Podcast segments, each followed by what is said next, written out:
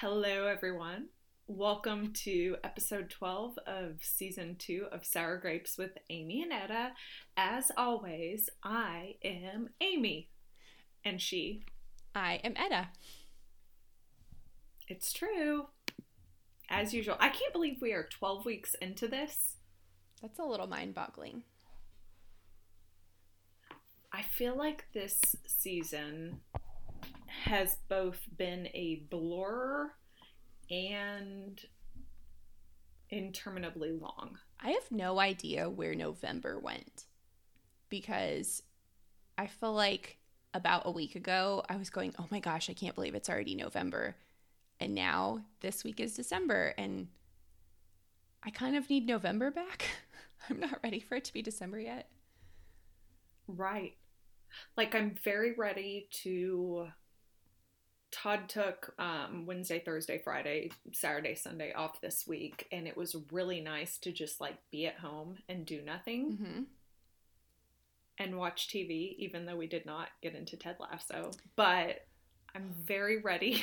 I know, I know. We'll talk about that, but I'm very ready to like have my family home with no obligations for a couple of weeks. It will be nice. But getting getting from here to there is daunting. Have you guys had anything in Arlington about schools going back to virtual? Have they talked about that at all? not really? Um, the Friday before Thanksgiving break, the superintendent sent out an email and just said, Hey, cases are going up. If it is at all possible for you to switch to virtual for the next few weeks, please consider doing that so that we can stay open for the kids and the parents who like need it. Yeah. And I am sending Graham because of the dyslexia therapy at this point. Yeah. Like if we weren't dealing with that,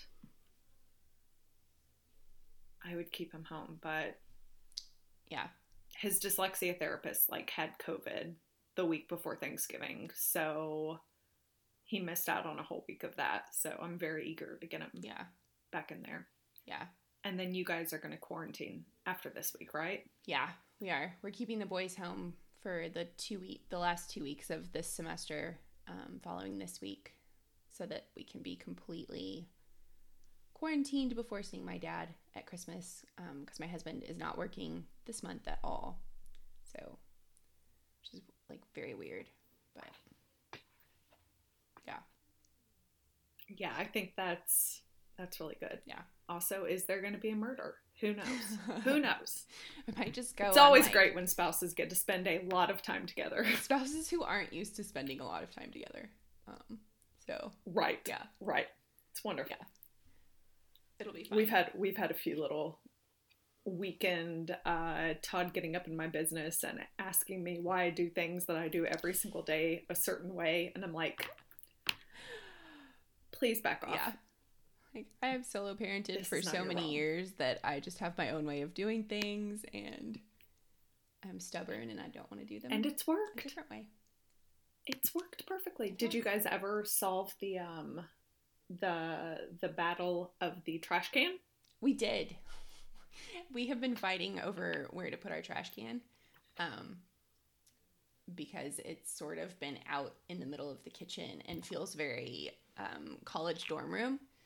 Uh, so we Yeah. we did. We we actually have a trash can cabinet that had like the little slider thing with a trash can in it, but it's like Oh, one of the most old versions of that that probably exist.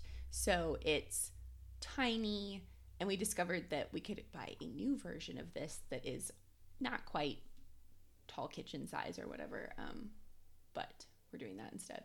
So yeah. Oh, that sounds like a compromise. It's a Dome- little compromise domestic there. bliss, y'all. Trash can happiness. Heck yeah. This is this is marriage. We have a trash compactor that doesn't work right now that I kind of want to take out and get a wine fridge there. I feel like trash compactor. If you had to think, is there a kitchen appliance? it's so 90s. If- 80s. I feel like Uh-huh. it's even 80s. Like If there's It's a kitchen 80s. appliance I that think is we had one- 80s, yeah. it's a trash compactor. It's that one. We had one in our house that we lived in from like 91 to 97, Yeah. I think. And so, like, I just think those, but like Yeah. the house obviously had been lived in before us. Right. And anyway, anyway, what are you drinking tonight? Tonight, tonight. Elocution safari. Tonight I'm drinking a Beaujolais uh, because they just came out this month for 2020 and it pairs nicely with um, turkey and it pairs nicely with gumbo. And today I made turkey gumbo. So, yes. What about you? Does it also pair well with victory? Does it pair well with victory? Everything pa- pairs well with victory. That's true. Give me some give me some like uh tepid water and it tastes better It does. with victory. It's been so long. It's been so long. I am having a Belle Glos Pinot Noir. I'm told that this might be a favorite wine or a favorite Pinot of a couple of basketball coaching staff people. Can neither confirm or deny this totally, but it pairs very well with victory. And we are now on a two game winning streak with Baylor basketball and a one game winning streak with football and a one game winning streak with Baylor women's basketball. Go us. It's been a dang good week in Baylor sports. It has. Did you watch? You know, I kind of liked last week when we did a little breakdown or like an overall re, uh, uh, like a prepper for what we're going to cover this week. Okay. And I think I want to try that again. I like it. So we're going to talk marginally about the college football rankings Yep. for the playoffs. We are going to talk about the weekend in which many things happened for teams that are not the Baylor Bears. We are going to talk about Baylor things, shooty hoops and football. And then what? Is that when we get to sour grapes of the week? Yes. because I have a very strong opinion. I don't know if this is your opinion also, but can't wait. Yeah. That's where we bring the petty. I think I no, think we'll I bring ha- the petty throughout the podcast. I think that you and I are in agreement about the main sour grape. Although I feel like there is an honorable mention sour grape that we don't have listed. So stay tuned. Ooh, I can't wait. Ah, the suspense is killing me. I hope it lasts. Um, okay. So college football rankings. Yeah. I didn't watch the show. I was so excited because I didn't really care, and then I didn't watch. I didn't watch um because I have a life and more important things to do than watch this. So they came out this week. And We had happy hour outside with some neighbors on Tuesday evening, and one of those neighbors is a big Aggie fan. And he let me know that the Aggies were ranked fifth. And aside from that, I have no idea. I don't know who's number one. Who is number one? well, if you had to Bama? guess, Yeah. Ohio State? no, Bama. It's Ohio State? No, it's Bama. Oh, okay. Okay. Sorry, I think that we had I think we had a my glitch in our signal. But yeah, Oh. it- number one is Alabama. Number two is Notre Dame. Three is Clemson. Four is Ohio State, Mm. and the next two out are A and M and Florida. Saucy. I I have some some opinions on this. So Let them fly. Well, I understand why they're choosing to rank Ohio State number four. They have played. They have played well. They have been decisive. They have played half as many games as Notre Dame. Three games fewer than Alabama. Three games less. Three games. I don't know.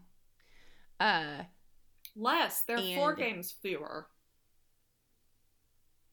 right. But is it less or is it fewer? Alabama has played eight, and then Notre Dame and Clemson have both played nine games. Yeah, but Alabama has played eight now. When the rankings came out on Tuesday, they'd only played seven. It was okay. So, um, so I just I think like I get why they're ranking them number four. They're four now, but I think it's kind of shitty that they have played so many fewer games than other teams. Like if I were Cincinnati and I were eight and zero, I would be pissed that a team that's played four fewer games than I has have um is ranked number four. Or if I were BYU and I were 9 and 0. Yeah. And I'm at 14 Yeah. down there. Yeah. I As just always, it's all made up and meaningless, but especially in a pandemic year when no one has played the same amount of games, everyone has had COVID stoppages. like Oregon is th- has played 3 games and they're ranked 15. Wisconsin has played 2 games. They're 2 and 1 and they're ranked 16. That's I'm sorry, that's just crazy. And Oregon, Oregon left to the lost to the Beavers Friday night, right? They did. They did lose to the Beavers Friday night.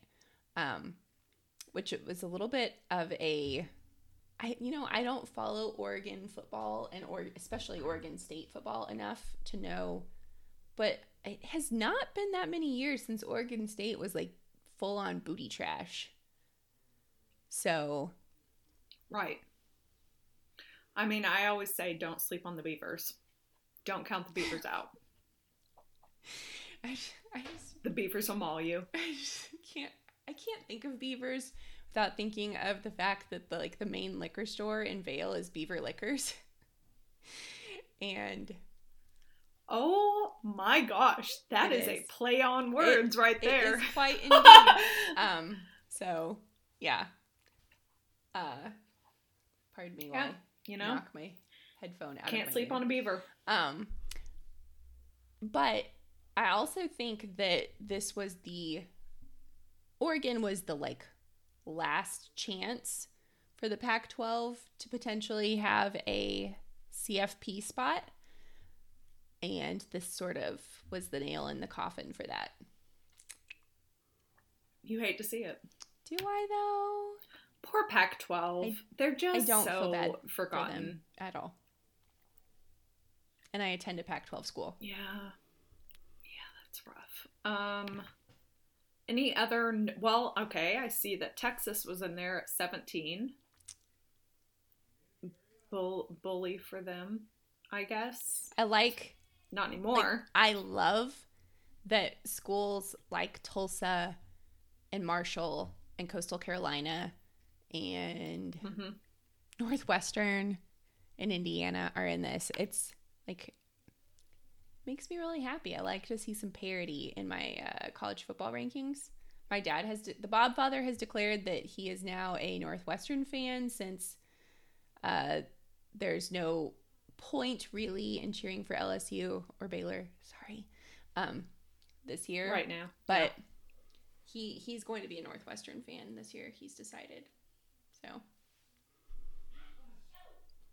I mean, I think I'm still Indiana gang Oh, or yeah. die. same. But yeah, I, I mean, it goes back to Jill Petrie's tweet last week. Like, why not just give it a chance? Yeah. Like, why not give some team who would never be in the playoffs a chance this year. Might year? as well. I don't know. Because we can't have good things, I guess. So the weekend happened. It did. We had some good post Thanksgiving football. The Texas Longhorns had senior day Mhm. at home on Friday against Iowa State. How'd that game go? I mean, it's a classic uh, rivalry right there. Right there. Yep. Not as highly like viewed and esteemed, I think, as Texas versus Kansas, but still always a much anticipated matchup. Yeah. You know, I uh, Was it the nail in Tom Herman's coffin? Was it the nail? Is he gone? I don't know, honestly.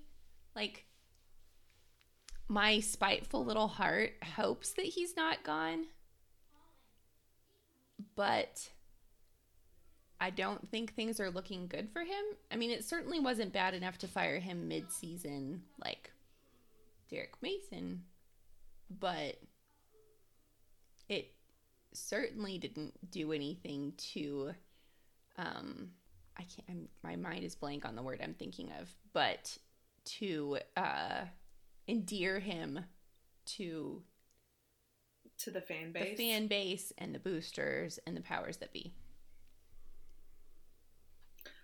I continue to go back to the fact that it's the last weekend in November and Texas played that game on Friday with a chance to get into the Big 12 championship game. And everyone, like Texas fans who I know, are happy that they lost because they want to fire him.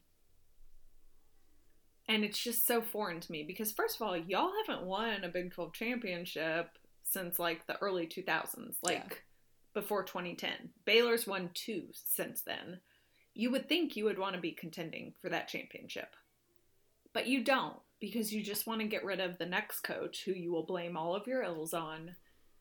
And um and unfortunately, I think that the Derek Mason firing and the Will Muschamp firing have laid the groundwork.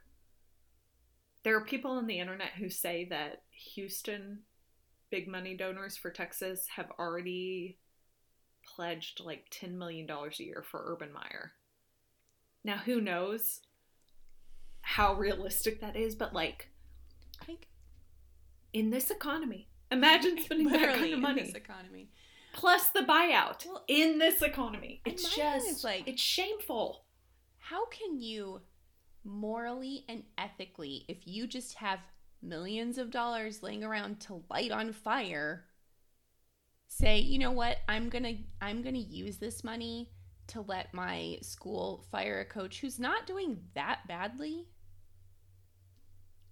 Right. rather than saying, let me help families who are being evicted because their jobs disappeared. Um, or, you know, really literally anything other than donating it to to a fund to get rid of a coach. There's so many Or or this isn't could even do. this isn't even the fund to get rid of Urban or get rid of Herman. This Yeah. is the fund to pay Urban Meyer ten million dollars a year. You could put that money towards an endowment, which would help cover scholarships, Scholarships. for students whose family are in economic peril Yeah. right now. Who knows? But Yeah. or for students whose family members have died of COVID in the past 10 months. I don't know. or what a crazy students idea. who have But no. ongoing medical expenses because they got COVID. Who knows? There's Yeah. Just whacked my microphone. Sorry, y'all. Um, but there are just so many good things you could do if you have millions of dollars lying around, and yet Right. that's what you're gonna spend your money on. It's pretty morally depraved. IMHO. It's their I mean- money. They can do what they want, but like. Gotta get those floss Uh, sticks, man. Yes, someone found out they have a cavity at their most recent dentist appointment, and now we're obsessed with Oh, flossing. no. So yeah, I like that. I love flossing. It's my favorite. It's the most satisfying thing in the world. I hate flossing. Oh, I love it. My dad's a dentist. Weirdly, I, I love it hate lot. flossing. It's the worst. I'm very weird. But also, I want Todd to get me a camera that I can use to look in his ear Oh my gosh. for Christmas. It's true. Like- she sent me this link I'm on Black Friday strange. for this like ear canal camera on Amazon. And I really thought it was going to be those ear candles. Have you done that? It's literally it looks like a No. Chinese finger trap and you put it in your ear and light the other end on fire. And it sucks the Yeah, wax out, right? And it, I think it really does work in some way because we did a control where we like burned one without having it in your ear and burned one with, and it there was a noticeable difference. Um, but yeah, I want the satisfaction of getting the wax out with surgical precision myself. This is what this is my weird kink. I don't know. this is what I love to do. Love it. and Todd, I, I think he's like scand like it's his uh Scandinavian roots or something. I don't know. He has he has a lot of earwax. Anyway, this has been TMI with Amy tonight. Shooty hoops. Oh wait, wait, wait, wait. Okay. So I think that Tom Herman is probably going to be gone this Yeah. week. This week? Word on the street is Tuesday. Word on the street is this week. They are not wasting any time because they want to get Urban Meyer. I don't know if they're going to get Urban Meyer, but I like you know, they were very quick on the draw with Charlie Strong back in 2016. Like they hired or they fired him yeah. Yeah, it was ASAP it was so that they could get Herman. it wasn't Abrupt. Thanksgiving weekend. Uh huh. Hmm. Maybe. It was somewhere in there. 2015 and 2016 run together in my head because 2015 I was in Baton Rouge for Thanksgiving and LSU won and it saved Les Miles' job for that year. And then 2016 they lost in about the same time frame and he got fired somewhere in there. I don't know it all. We hired Rhule like December 7th or It was- something, I think. it felt late, but like compared to this last year's, because Texas had already hired Yeah. Herman at that Yeah. point. That's why. Yeah, they had yeah. So they're quick. Like when they decide, they move forward very quickly. So yeah, I wouldn't be shocked if it were this week. Yeah. I we got we got to we got to become reacquainted with our uh troublesome Zach the troublesome Zach Smith, Yeah. not the precious Tulsa quarterback Zach Smith. Amy texted me and said, did, "Did you see Zach Smith's tweet?" And I was thinking Tulsa former Baylor Zach Smith, and I was like, he tweeted and said something like controversial.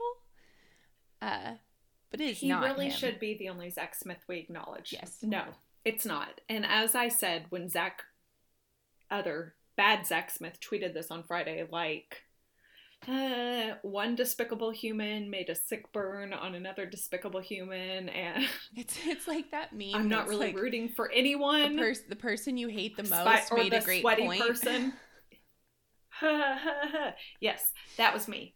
But it was hilarious because it came full circle from Tom Herman saying to Zach Smith, "Okay, cool, sick 'em," Yeah. or no, hook 'em, Hook 'em. hook 'em. Okay, cool, sick 'em is Is us. tonight's episode Yeah. title, I think. And then uh, Zach Smith saying that, and then also calling Tom Herman a stupid B B word. rhymes with witch. It was fantastic. It was. It made me laugh. Also, our resident, our resident LSU Tiger fan did not watch the game yesterday because Baylor was on. It's true. And also, after Baylor finished, I was too lazy to go find the LSU game because I knew it was already a dumpster fire. And I just wasn't in the mood to subject myself to that. So, As much as it annoys me to have Aggie doing well, I do love the fact that I know it drives the Longhorns crazy. yeah, that's true. It is nice. But also, they're kind of insufferable.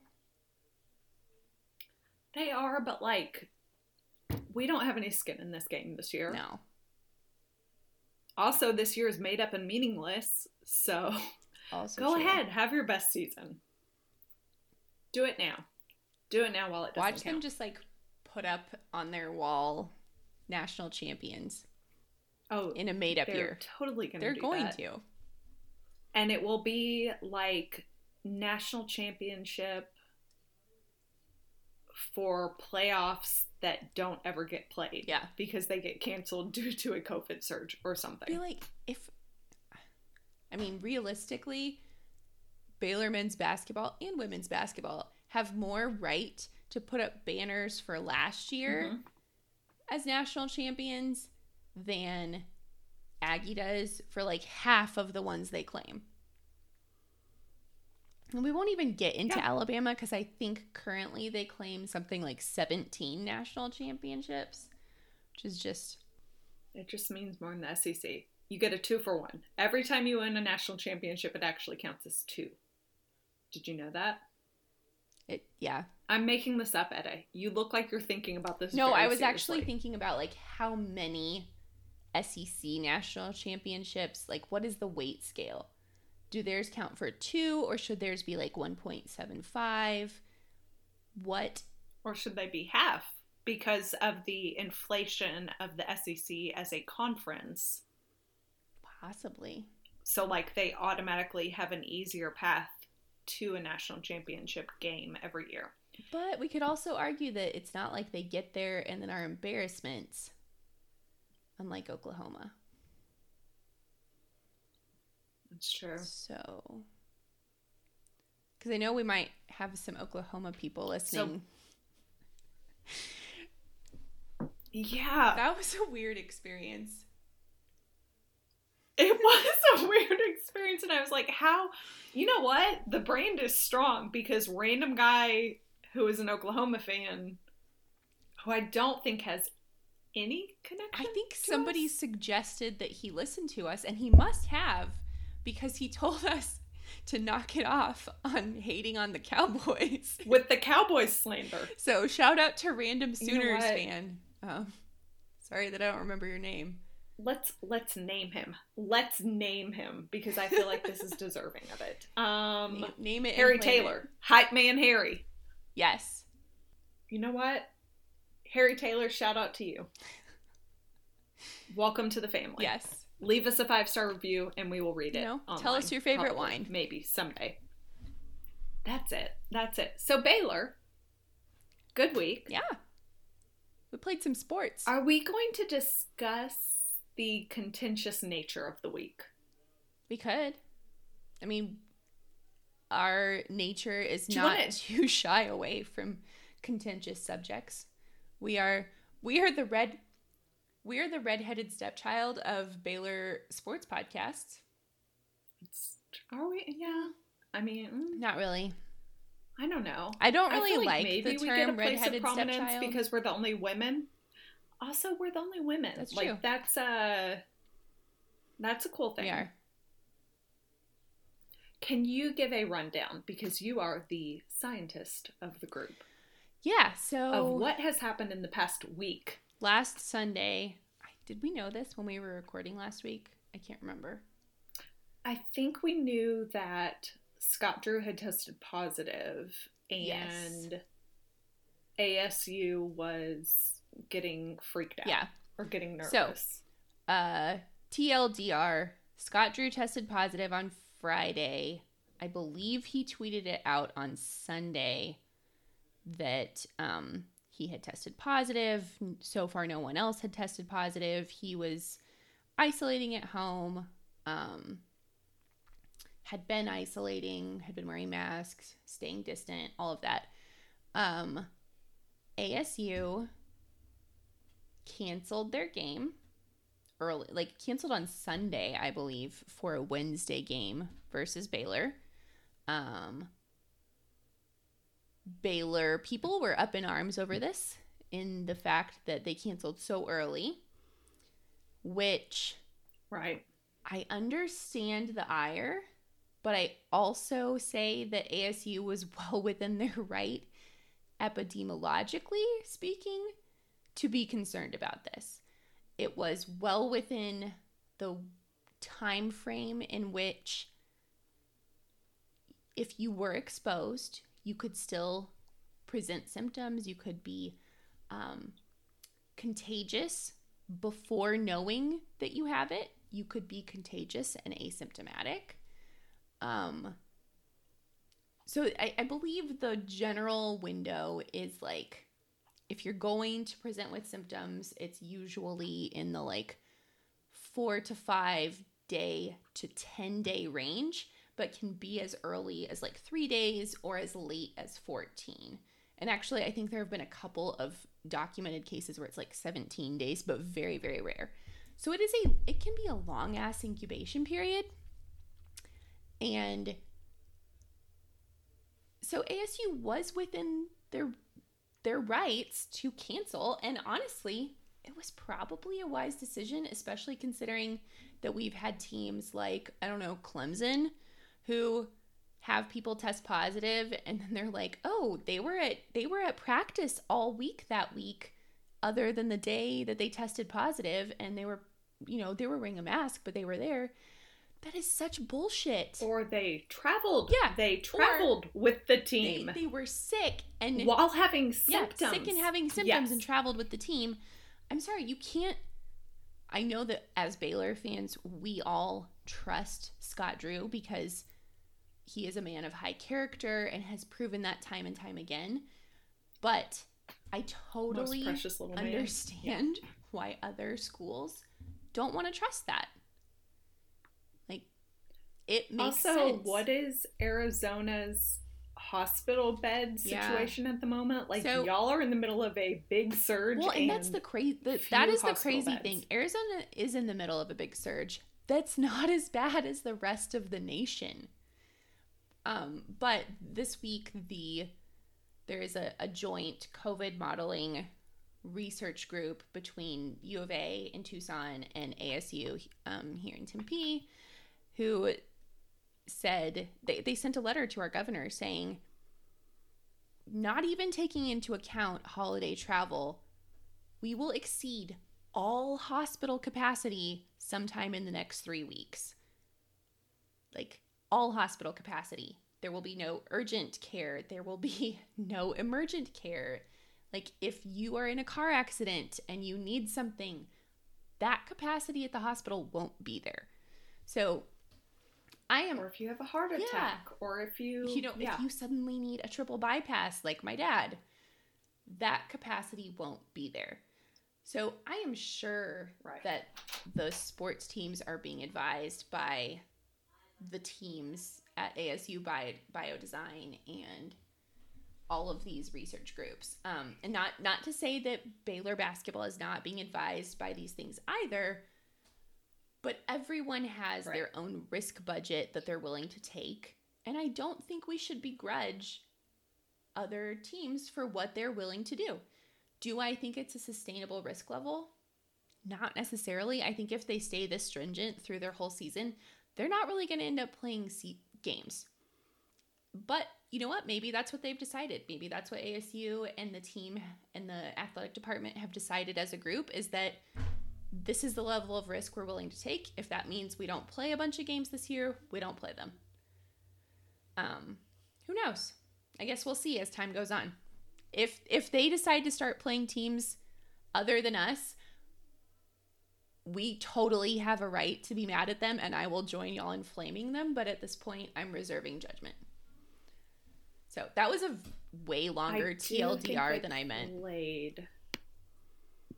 No, but I mean, like, I think it speaks to the, the like the moral quandary of Baylor fans this week, especially Baylor fans who take COVID seriously. Because on the one hand, it was really fun to anticipate, you know, the the kickoff tournament. Like the beginning of the year, we would have a couple of pre like premier games, um, and it would be a little bit of normalcy in an otherwise pretty crappy year.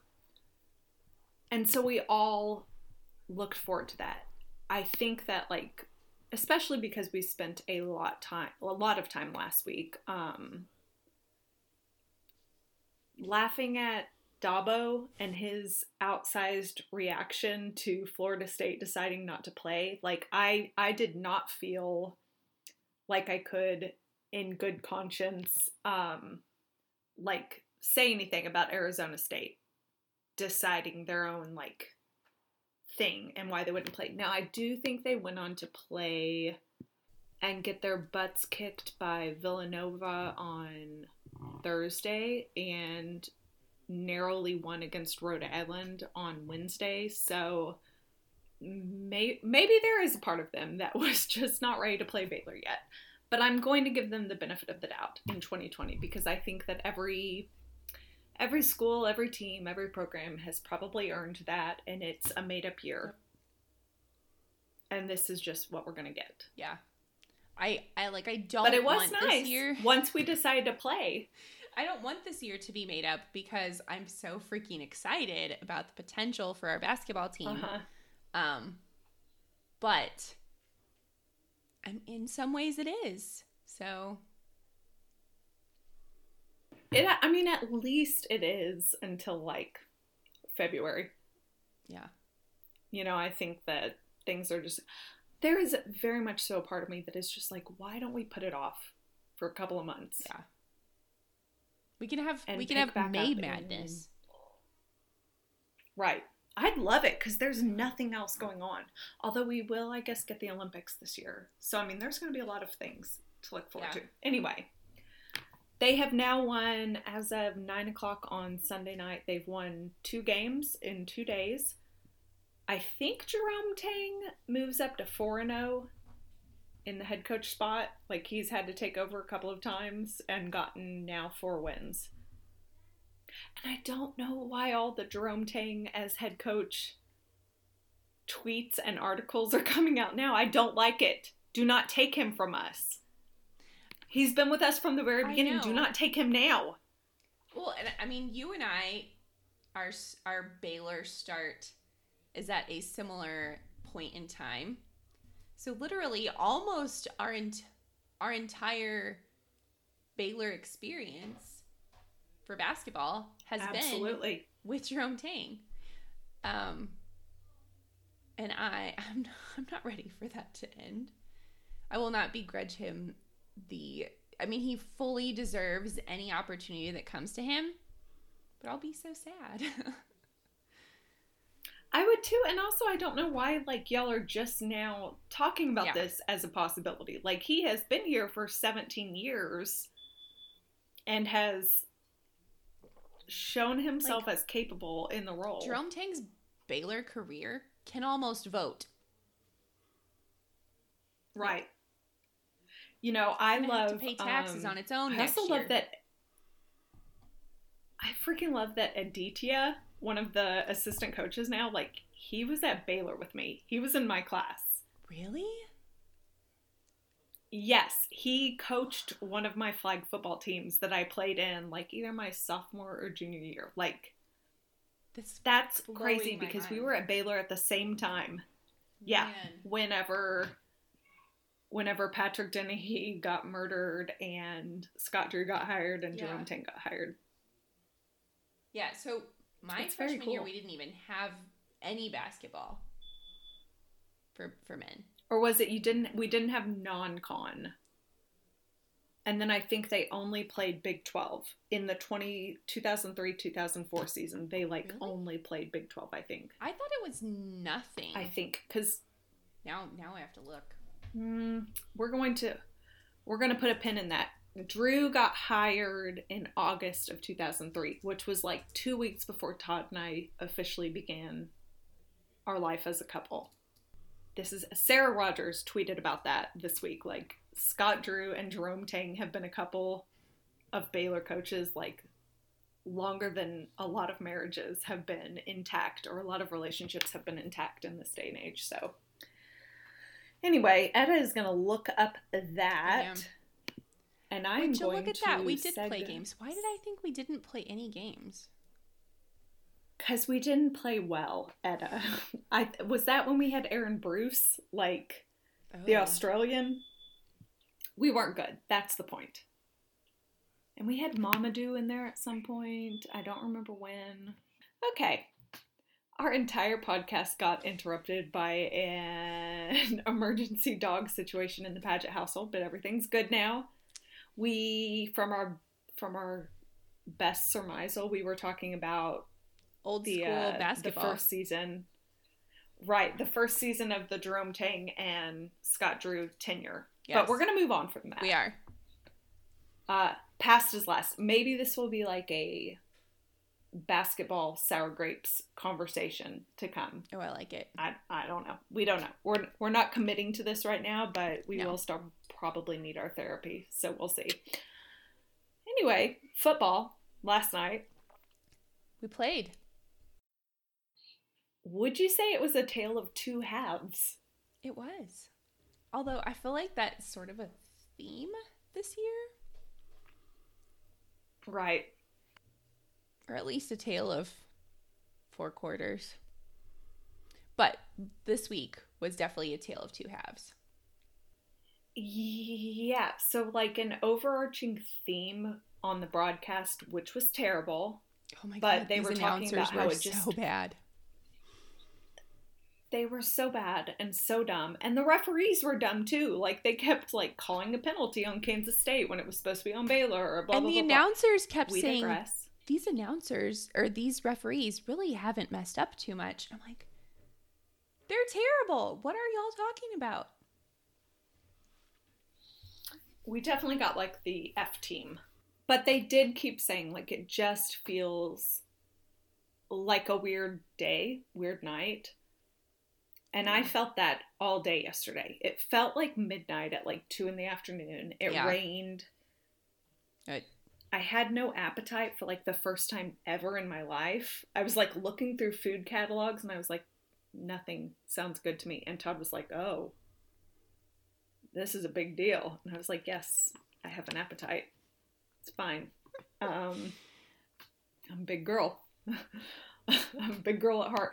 But um, it felt weird. I did not like Todd at halftime was like, "Can we just turn this off?" And I was like, "You know what? No, it can't hurt me. We're gonna keep watching. At this point, whatever. It's just humorous. We just uh, we sit back and we watch what happens, and we're not emotionally invested." But then I became emotionally invested, I always become emotionally invested. and we won. I think that you and I both have talked about. No, no, you. Oh. I was just gonna say we've talked about the fact that like Charlie does well when there's no pressure, no pressure, and it feels like when we're down big, or when the game has just begun, like it's like he plays balls to the wall. Then if we either get ahead, there's like pressure to keep that lead. But if we get down big, Yeah. it's like he just freestyles and doesn't think about it anymore. I think it's that I mean, in my mind, it's that he can no longer overthink things. If he's under pressure right. and and not thinking about I have to maintain this lead, it's just I have to play football from instinct. He does great. And it's like he feels football. Right. We've been watching um uh School of Rock this week with the boys, which maybe was a little too early age wise, so wouldn't necessarily recommend it, but they loved it. Um, but it's like, Like, Jack Black. yeah. But it's like you Oh, have I to haven't seen that for a feel the rock and roll in your gut and in your soul to Yeah. play it. Don't overthink it. And I feel like that is what happens with Charlie. He overthinks it normally. But then when he's in that situation Right. where he's down and his back's against a wall, he he just has to go with it. And it works well. Not going to say he probably procrastinates on assignments and homework, but it wouldn't surprise me if he does. Right. Under that pressure, you. Yeah. I mean, that was me in school. I also wonder how much of it is uh, abandoning whatever offensive plan has been constructed by the offensive The visor. coaching side of the ball and just going for it. Just playing Charlie ball, playing playground ball. Can we just like start calling it the Mad Visor? Like people used to call Les Miles the Mad Hatter. Can we just call it the Mad Visor But like, mm, or Vizier? Les was doing like good things, right? Oh. But he, I mean, he's had some real boneheaded situations like clock management Yeah. situations. I'm per, like specifically thinking about time running out versus Kentucky, stuff like that. Or I guess time running out and not using timeouts, that sort of thing. I don't know. I don't know. I uh, I saw the quote where Aranda said that he overheard Charlie tell someone last night that we're gonna win this game or I'm gonna die trying, and I just think like there is nobody out there who can dispute his will to win. Oh, absolutely. Or his grittiness or his um stick to itiveness. Stick her perseverance, his his willingness to put it all on the line. Yeah. Even literally if he dies. There were a couple um, times where I was like If it were my son, yeah. Please don't yeah. kill Charlie. If it were my son, I would be like, no, no, please don't yeah. die. Please don't die tonight. Um but you know he does have the locker room and there are a whole bunch of guys out there who are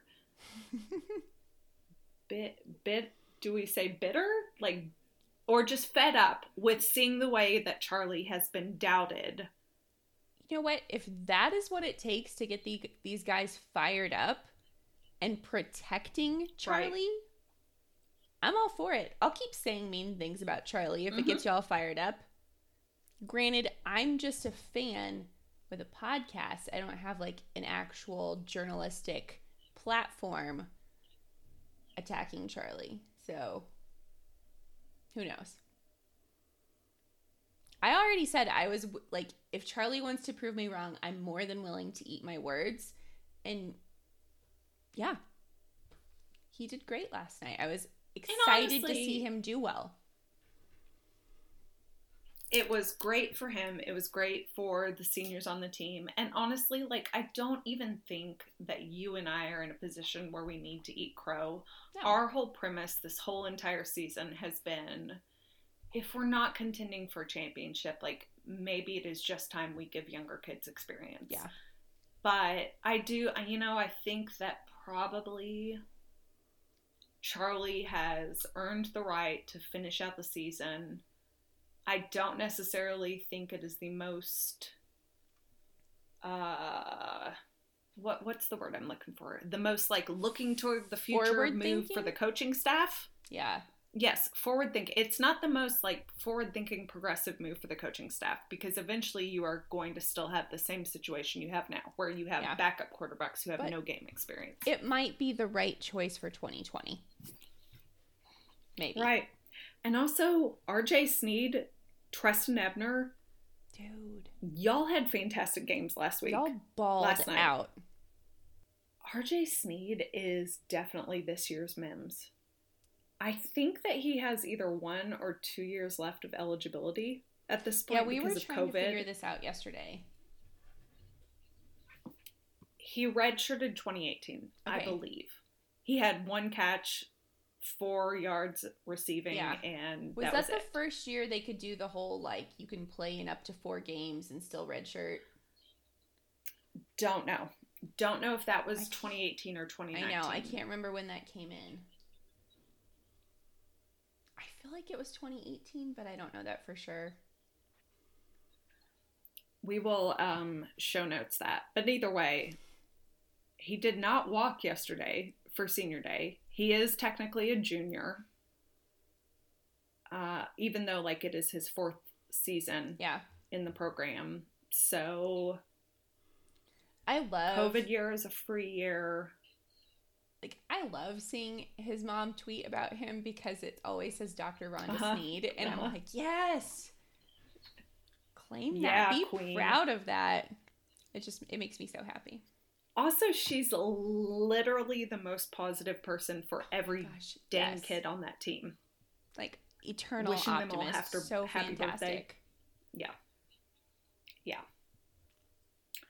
So I don't know. I feel good. I feel good.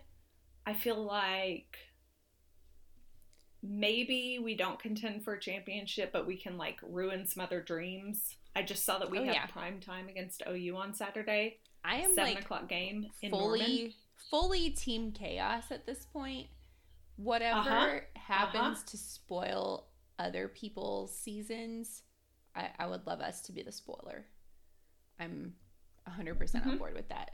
Um, will admit that I had a moment in the first half where I was like, I, I texted a friend who was at the game and I said, Does this feel as bad in person as it does on TV?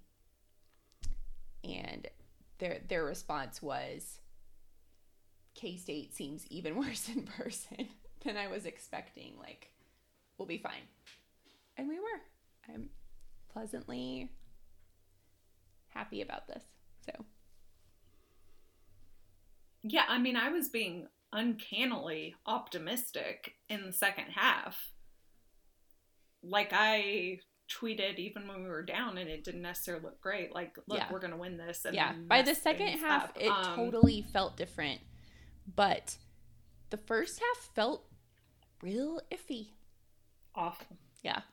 It felt awful. It It, felt droll and Do do you have any sort of one of my favorite insight into how the coaching staff felt about Charlie's performance? I think they felt pretty good. I uh I may have like I went to bed at like 10 last night and I woke up some to some text messages at 2 a.m. and one was just like listing out Charlie's stats and the fact that he was like what 31 for 39 in at least half of those 39 attempts he was hit. He had he Yeah. took 7 or 8 sacks. He had two touchdowns throwing and two rushing, I think maybe. I think so. No, I don't. I anyway, don't know. um, and it was just a big old Charlie effing Brewer. And I think that this coach, this this coaching staff, like he is the the brand of Baylor right now, Yeah. and his teammates love him. And I think it was a good unifying win. And You I know, feel like it's us against the world. And I think- that's what you need. It was a hallmark of Briles. Yeah. Like it was a hallmark of that era when it was us against the world. Yeah. And I don't Scrubby little Baylor. want to go back to right. I don't want to go back to completely that era because I also think that it was like Yeah. um reclusive and like not wanting to be a part of the greater university Yeah. At large, but And I like having defense. I think anytime you see a team's right and anytime you see a team struggling but like Yeah. wrap their arms around each other, Yes. I think that's a Well- it's a character sign. And I think one of my favorite things about the transition from the Briles to the Rhule era, and I hope this continues, was the support for the other athletics groups Other on teams. campus by every aspect of the football team. And that was just really nice to see. So, you know, them being at games for other other teams and cheering them on and hyping them up online and that was just it was really nice. It was really nice. And of course everything has been weird this year Yeah. because of COVID. Yeah.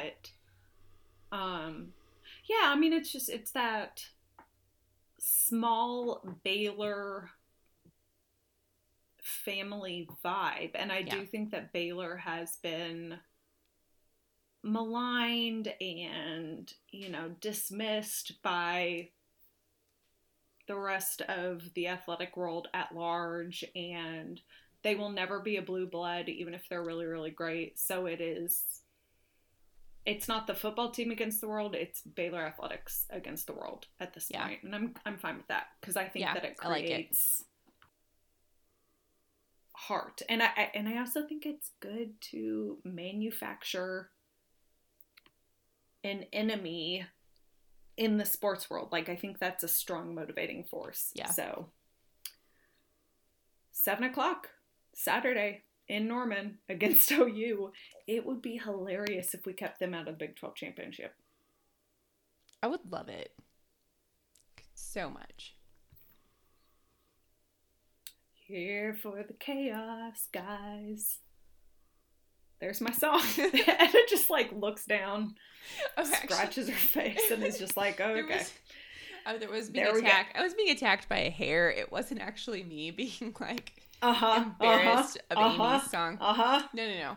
I grew up in a family where the running joke was um, if my parents or someone in the family didn't, could pass an entire day without either quoting an old cartoon or singing an old song, we were all entitled to brunch at this really We expensive. failed.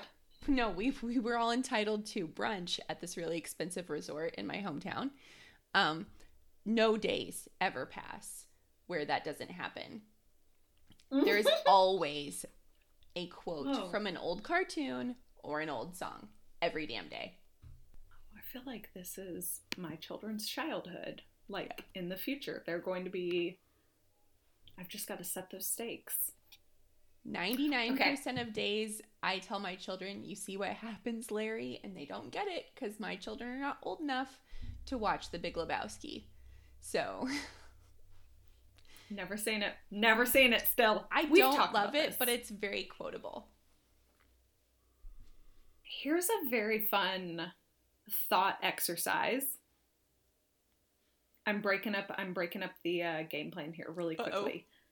Christmas, Christmas time movie Yeah. that you watch every year that is not a Christmas movie. Like I watch it at Christmas time, but it's so sort of like Die Hard. Yes, but I like. I don't know. I feel like in common lore now, Die Hard is a Christmas movie. I feel like Die Hard is an excellent movie that happens at Christmas. It is not a Christmas Yeah. movie. Um, Right. I don't know if I have any movies that I watch at Christmas time that aren't Christmas movies. I I so mine see- is definitely Sound of Music, which has some Christmas in it, Yeah. but is not a Christmas movie. And then I also watch Band of Brothers every Christmas time, which has one episode yeah. Kind of, but like, and I don't know how those came to be like Christmas movies in my mind. I watch all the old Christmas movies. Not like I did not grow up watching Christmas Vacation. In fact, I've seen it maybe once Oh and no, I I've hated never it. seen it still. I hated it. Never Um, seen it. I've never seen Christmas Story. That is Nope, not me neither. not my humor, not the humor I was raised on. But every year I watch Christmas in Connecticut, um, Holiday Inn, White Christmas. Um, are there any others? I've never seen any of these either. They're all just really old. I, there, there I go again, whacking my microphone. I talk with my hands way Hitting your too much for this. Um, I don't, I don't think there are any. I'm gonna have to think about this. If I think of one, I will Okay, tweet it. we'll get back to you on this. Yeah, I already started my my Christmas movie watching with The Holiday this weekend, which is just such a good movie. So Never seen that one either. it's really I'm good. truly the worst. It really is good. I know. We also didn't watch we didn't watch Ted Lasso, but we will. We will. Okay. Final item on our agenda tonight. She's Yes. shaking her head in disgust. Sour grapes of the week. Who had the sourest grapes of the week? Is this the this is the topic that I think you and I agree upon? Uh-huh. But if you have like if you have another entry, I I have a a honorable mention, but this is definitely the sourest grape of the week. Is all of the people pissed as hell about Sarah Fuller?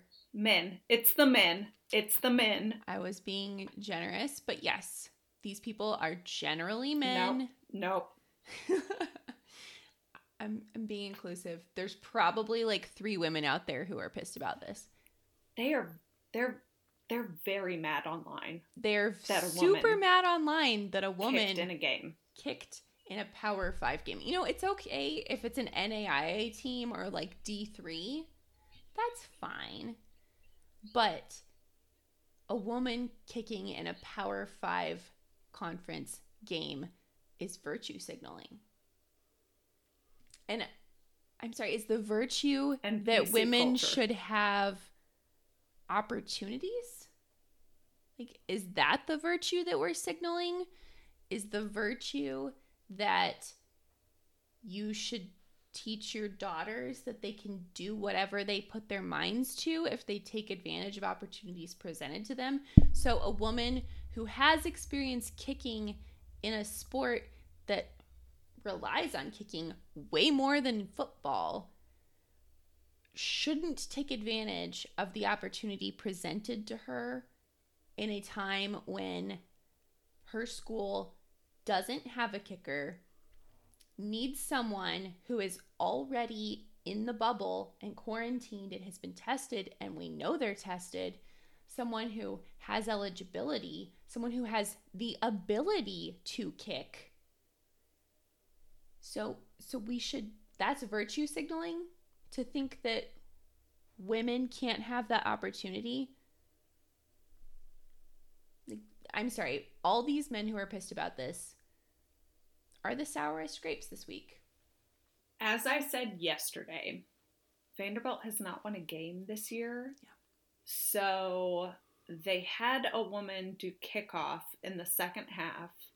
She squib cook, kicked it to make it an unreturnable kick, which was the goal.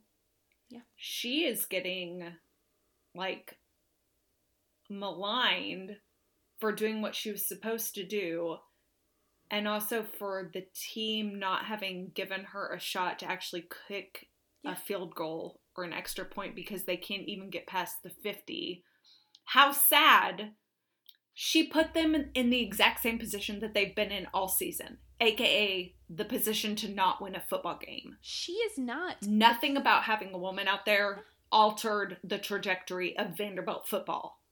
Like Dear God, people. there she did not change anything about the thing. She can't possibly make it so that the team puts her in a position to kick an extra point or to kick a field goal. Her only responsibility is to kick whatever they ask her to kick, which she freaking did. It's freaking 2020. The world has sucked for 10 months. We're all fatigued. We're all hopeless. We're all mourning the loss of normalcy. We're all going into the holiday season wondering, like, okay, will my parents be able to join me in the future for normal years or will they die of an illness? Like, what is life going to look like in 2021? What is life going to look like in 2022? Are we going to have a plague every single year? Who knows? What is wrong with having a little bit of a feel good story?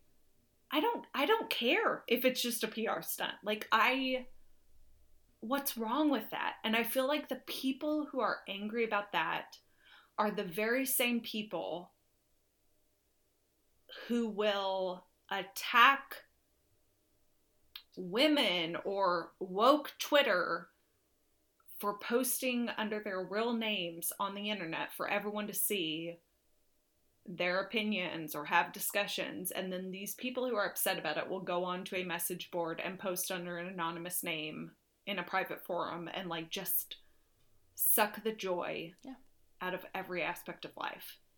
It's so freaking toxic and it is just it is indicative of the two worlds that exist right now. There's one world that is like looking for hope and happiness and joy wherever we can find it, and then there's one world where they just want to tear people down constantly. Yeah. And it's exhausting to be those people. I just keep being reminded of, and I I don't know who said this originally. I should look it up, but the the quote essentially is that equality feels like oppression when you're privileged. Mhm. Like if you are in a position where you have enjoyed privilege, which I'm not saying life has been easy for you. I'm just saying your gender or your skin color or your orientation or your socioeconomic position haven't been one of the factors that made life hard for you. That doesn't mean you haven't experienced hardship. Right. Everyone experiences hardship. There are things in all of our lives that are hard. But if that specific thing didn't give you hardship, that's privilege. Right. You know, I am a white woman in America whose spouse is employed. I realize that in the grand scheme of female STEM grad students, my life is privileged. Does that mean my life is easy? No, it does not. My life is hard, hard as hell sometimes. That doesn't mean I don't experience privilege, and I am very cognizant of that. Allowing women opportunities doesn't take away from the achievements of men in sports, and it doesn't make it so that they can't have future opportunities and it doesn't tear down whatever Vandy has achieved this year, which is nothing.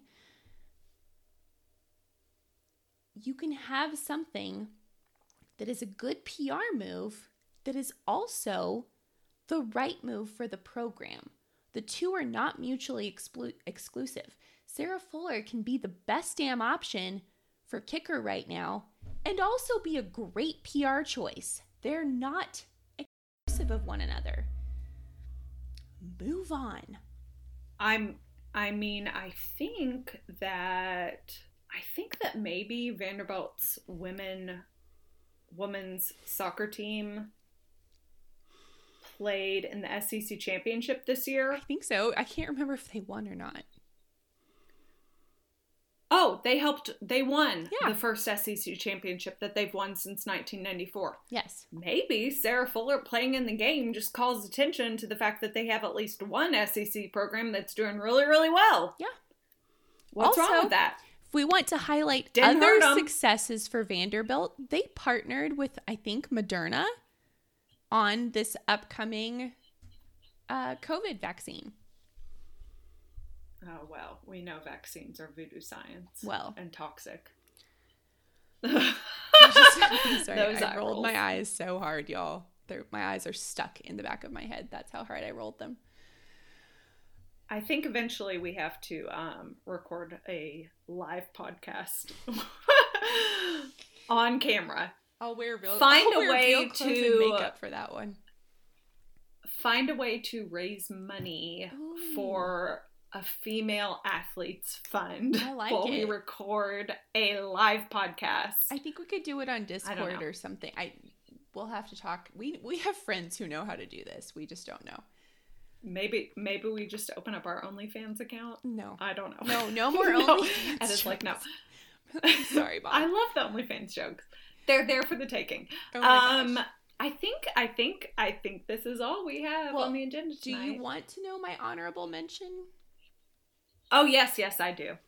So last week, our sourest grape was Clemson football and Dabo Swinney. Dabo, Dabo specifically. Yes, Yes. specifically Dabo. So this week, again, Florida State canceled on UVA. Is that right? I think. Uh, I can't yeah. remember now. Mm, It's or that was like three days ago that I read about this. So my that's in 2020 AKA years. 24 years ago. Yeah, in 2020 years. That was 24 years ago. Um, but Florida State maintained a consistent standard of when they will cancel on other teams due to COVID protocol. How dare they? How dare they? Oh my gosh, they weren't just scared to play Clemson. Shocker.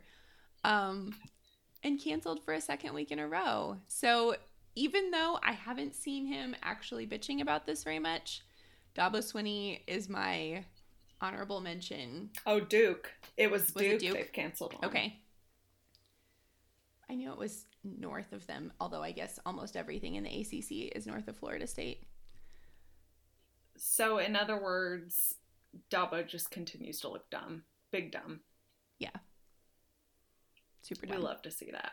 I do actually love to see that. So, Couldn't happen to a nicer guy. Um, so join the Baylor Bear Foundation as always. yes. I got a link if you need a link, my friends. Um if you are in a position where you are searching for Christmas gifts for loved ones who don't actually need anything and need charities to donate to, Baylor Bear Foundation is a great option.